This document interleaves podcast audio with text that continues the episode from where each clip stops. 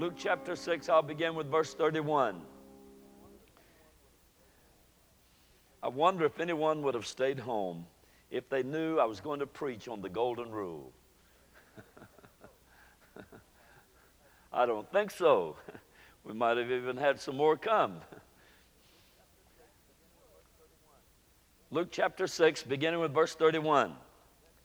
As ye would that men should do to you, do ye also to them likewise.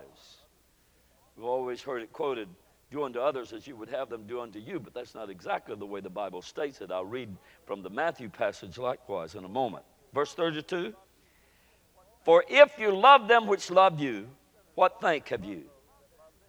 For sinners also love those that love them. And if you do good to them that do good to you, what thank have you?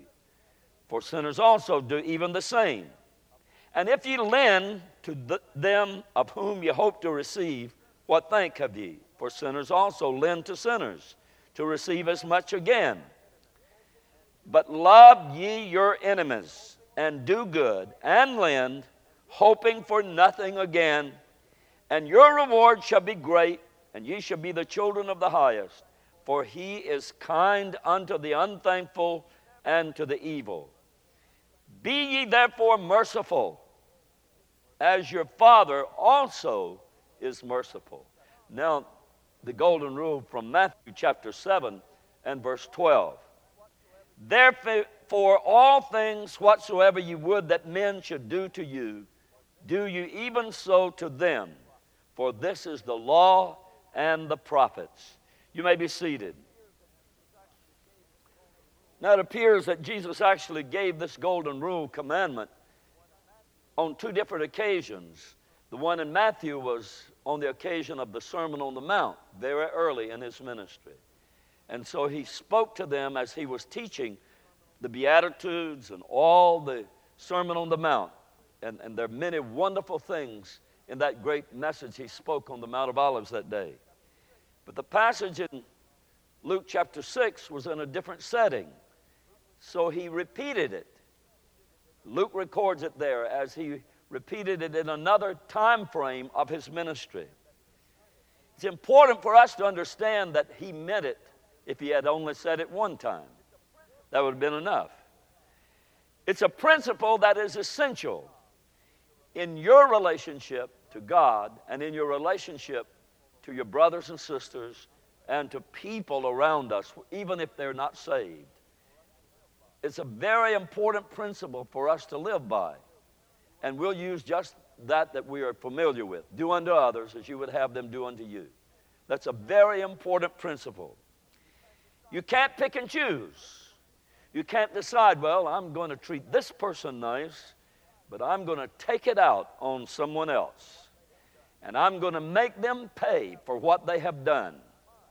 And we have this vengeance is mine, I'm going to repay, and we take that matter right out of God's hands, who says he'll do that, and we become responsible for it, and we make a big mess out of things.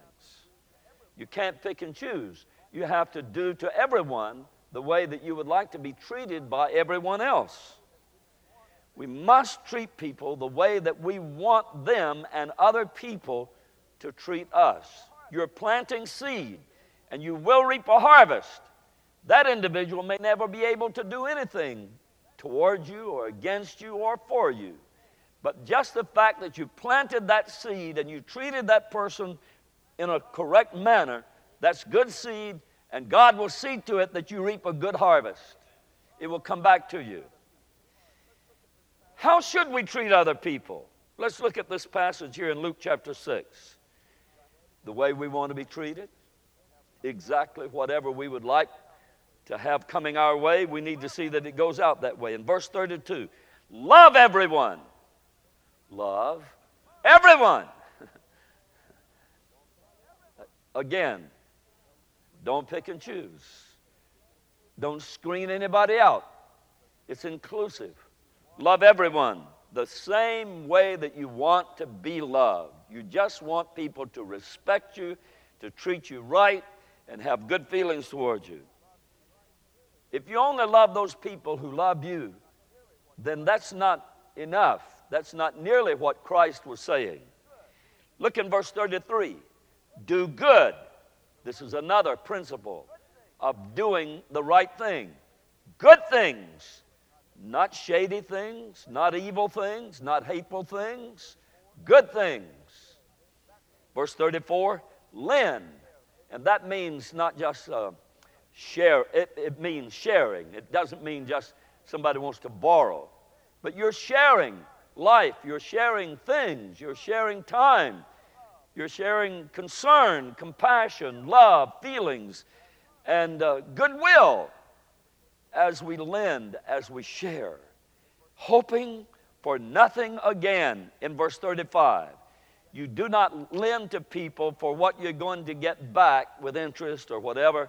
Now, I'm not saying that the banks are wrong in lending money and expecting interest, but I am telling you that as a Christian, we are to help people not for what we will get out of it and not what will be coming back to us, but without even hoping to receive anything back.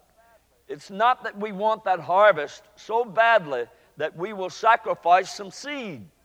We'll take it out of the jar, out of the package, and we'll plant some good seed just because we're anxious to have a harvest. We know that principle works. We know it works. But that's not the motivation that we're, we're driven by. We share, we lend, without any expectation of gaining anything back. In verse thirty-five, love your enemies. So again, without any discretion, you bestow love on the people who are kind to you, the people who are unkind to you, the people who may hate you, and the people who love you and esteem you and respect you. You love them in spite of everything that you know that's wrong about their life. Out of the Christian's heart, Uncle Buddy Robinson, who was the great Nazarene preacher, and he was tongue-tied when he went into the ministry, so tongue-tied that he couldn't preach. God healed him. Oral Roberts was tongue-tied when God called him, and God healed him. But Uncle Buddy said that a Christian should be so sweet that if you punch him, you'd knock ten gallons of honey out of him. Well, if we get punched, it won't be honey coming. It'll be anger and frustration, and uh, we, we will be looking for a way to retaliate. Verse thirty-five, be merciful, even as your Father in heaven is merciful. And mercy means that you're not treating people on the basis of whether or not they deserve it or are worthy of it, have earned it, but the same way that we look to our Heavenly Father for mercy, we treat other people that same way. We bestow upon them goodwill in spite of the things that we know that are wrong and not right. What we're talking about is that a Christian must determine the kind of person they're going to become. You're shaping your character, you're shaping your life, and to a large degree, you're shaping your destiny. And if you're not careful, what you're, what you're putting into your life stream is going to be a torrent of evil things that you will begin to reap, and the payback day is sure to come. And so we've determined what kind of person we want to become. So we must make this decision. It's too expensive. I can't afford it. I can't afford to have hatred in my heart. It's too expensive. It's too costly. I cannot afford to have envy in my heart, be jealous of other people.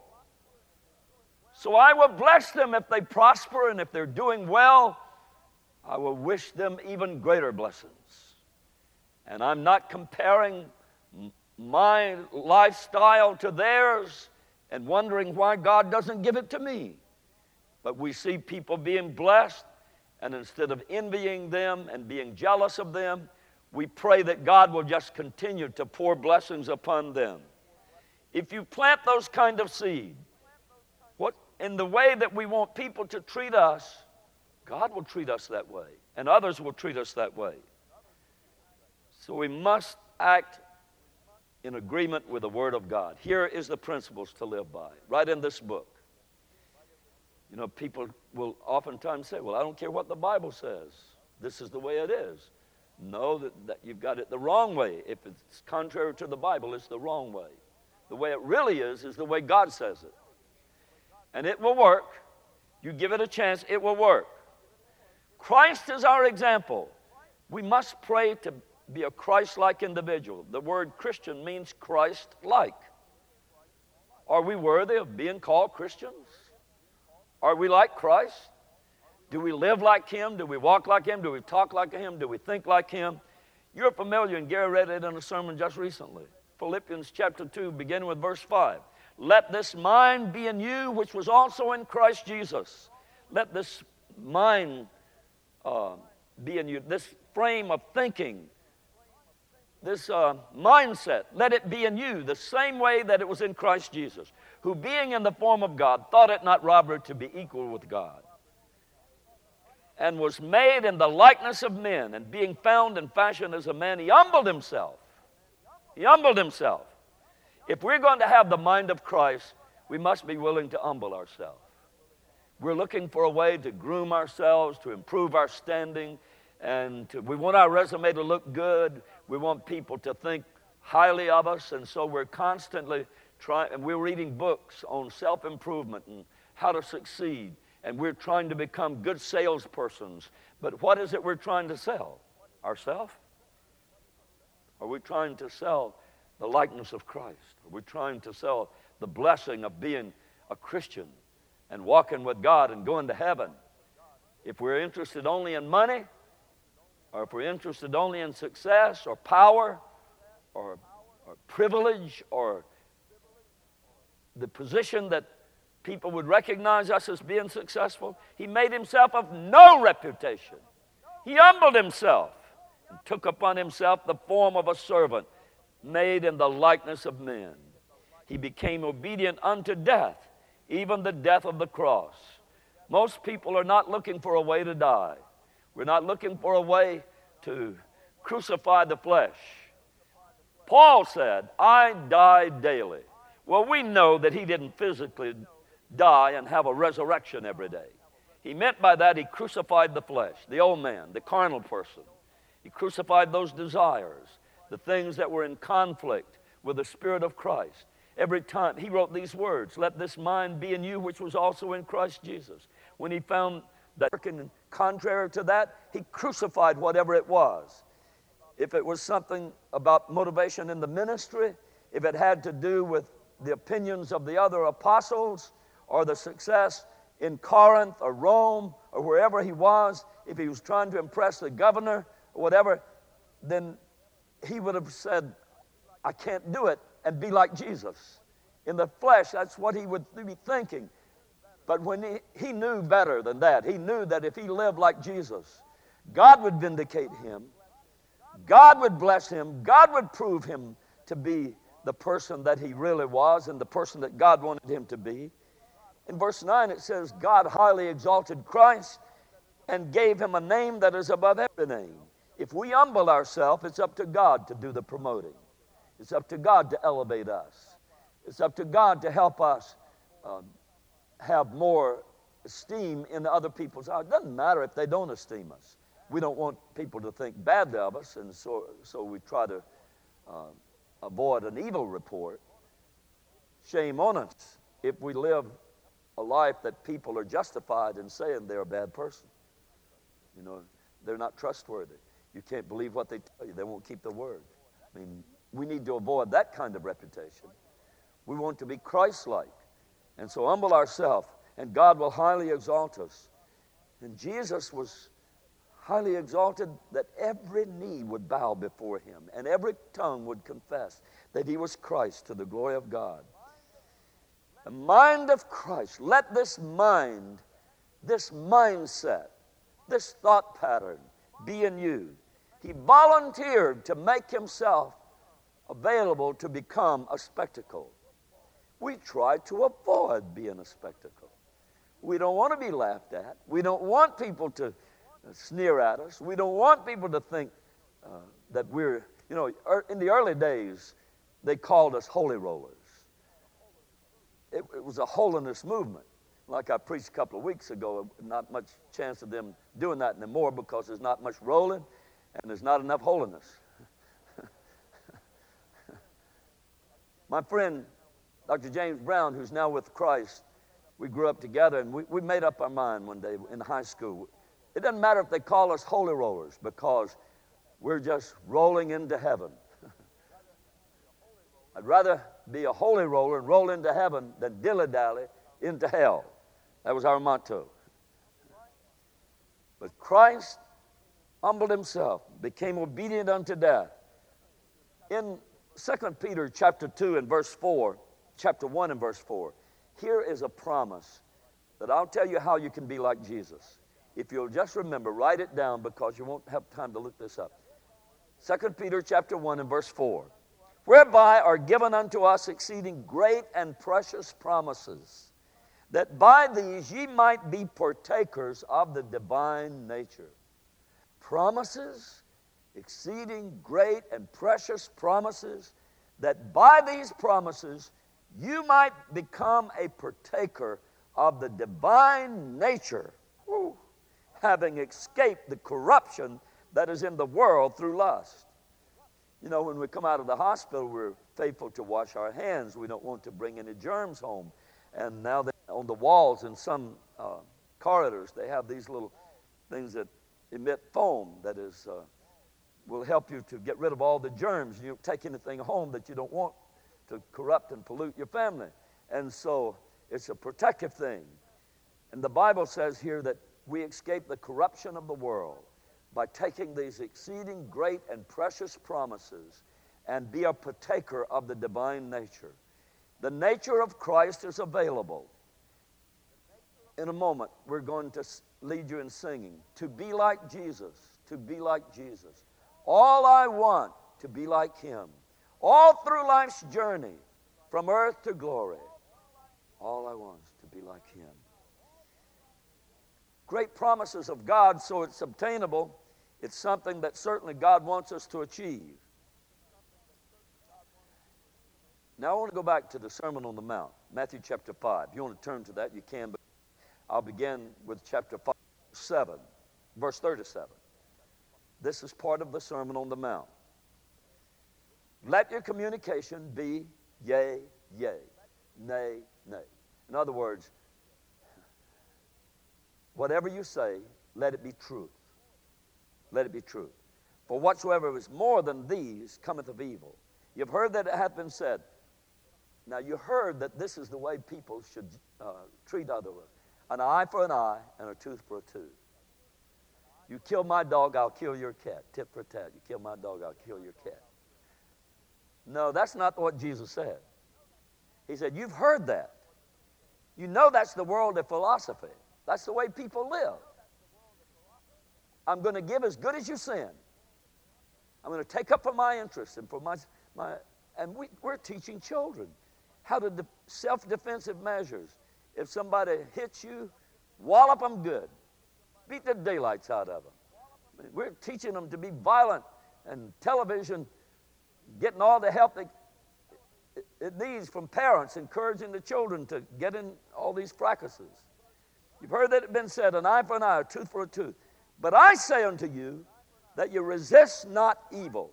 Whosoever shall smite thee on thy right cheek, turn to him the other also. Woo! I told you if you'd known I was preaching on the golden rule, you might not have come tonight.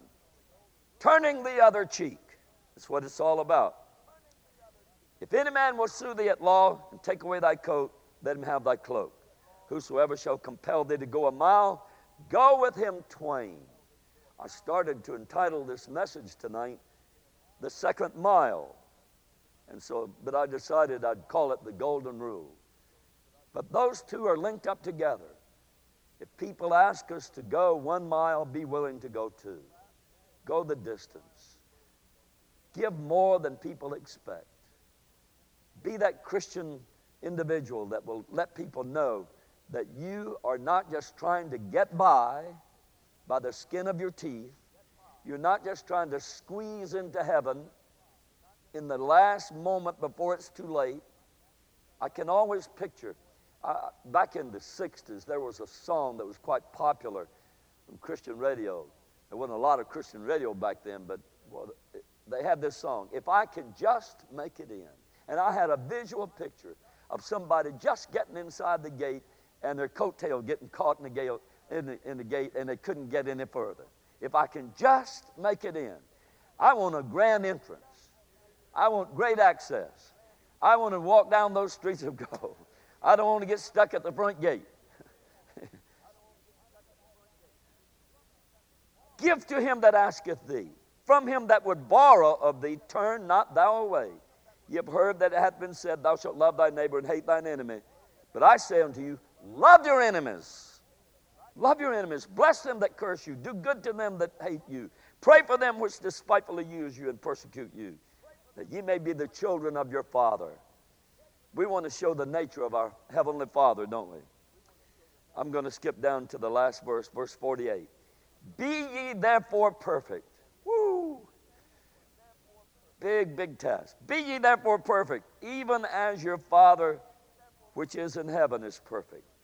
That's our goal. I don't know if anybody claims to have attained that yet.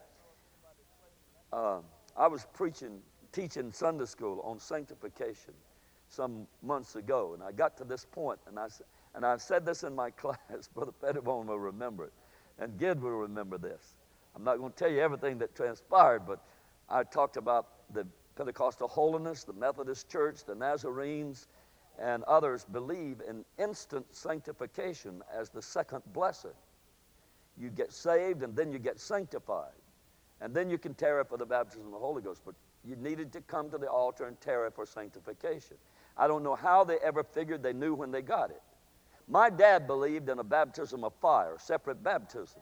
Water baptism, baptism in the Holy Ghost, but a baptism of fire, in which fire would come down, and he claimed to have received that. I don't know. I don't know. Uh, you know, I, that's getting on beyond what I, I believe that the, the Scriptures have promised. But nevertheless, Jesus said he will baptize you with the Holy Ghost and fire. So I think it's all linked together. And there was a church in our neighborhood where I lived called the, the Fire Baptized Holiness. And they believed in a, and there's a funny thing about these people. The men did not wear a tie, and the ladies could not cut their hair. They had long dresses down to their ankles and their sleeves down to their wrists. The men could wear short sleeves, no tie, and uh, I don't know if they wore short pants. Back in those days, no, no man would be seen in public in short pants. Times have changed. I've never wanted to, to display my knobby knees and varicose veins. How did I get off on this? I'm talking about them fire-baptized holiness and sanctification. But when, when I got to this part, Sister Pauline Hires went to Gid Giddens, and I'm not going to tell you what she said. But she said, I really messed up. But then she said, I got myself out of it before it was over with. Because she believed in that sanctification. She lived it too. She was a sanctified person. Everybody would agree with that. She was a saint of God. She needed to change her vocabulary a little bit, the way she described it. Jesus taught us to forgive people. Peter asked him, how often should we forgive? seventy times seven. That means unlimited. Because nobody's going to count up four hundred ninety times that you've forgiven somebody. But it means just don't stop. Just keep on forgiving them. Forgive, forgive, forgive. In the Lord's Prayer, Jesus taught us to pray. Forgive us our trespasses. Forgive us our debts as we forgive our debtors. Forgive us our trespasses as we forgive those who trespass against us. The second mile means that we go further than what people expect or even have asked. And there's an Old Testament illustration, and I'll close with this.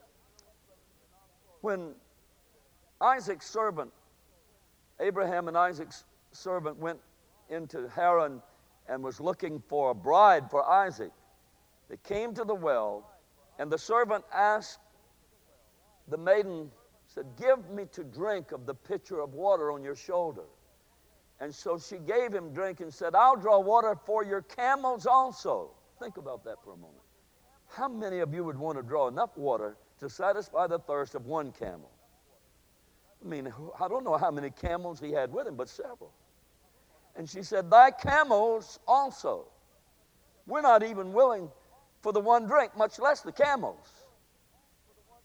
But you know the end of that story. She wound up being the bride. She wound up being the first lady of the land of Israel. She was compensated. She was rewarded for that beautiful spirit of going beyond what is expected.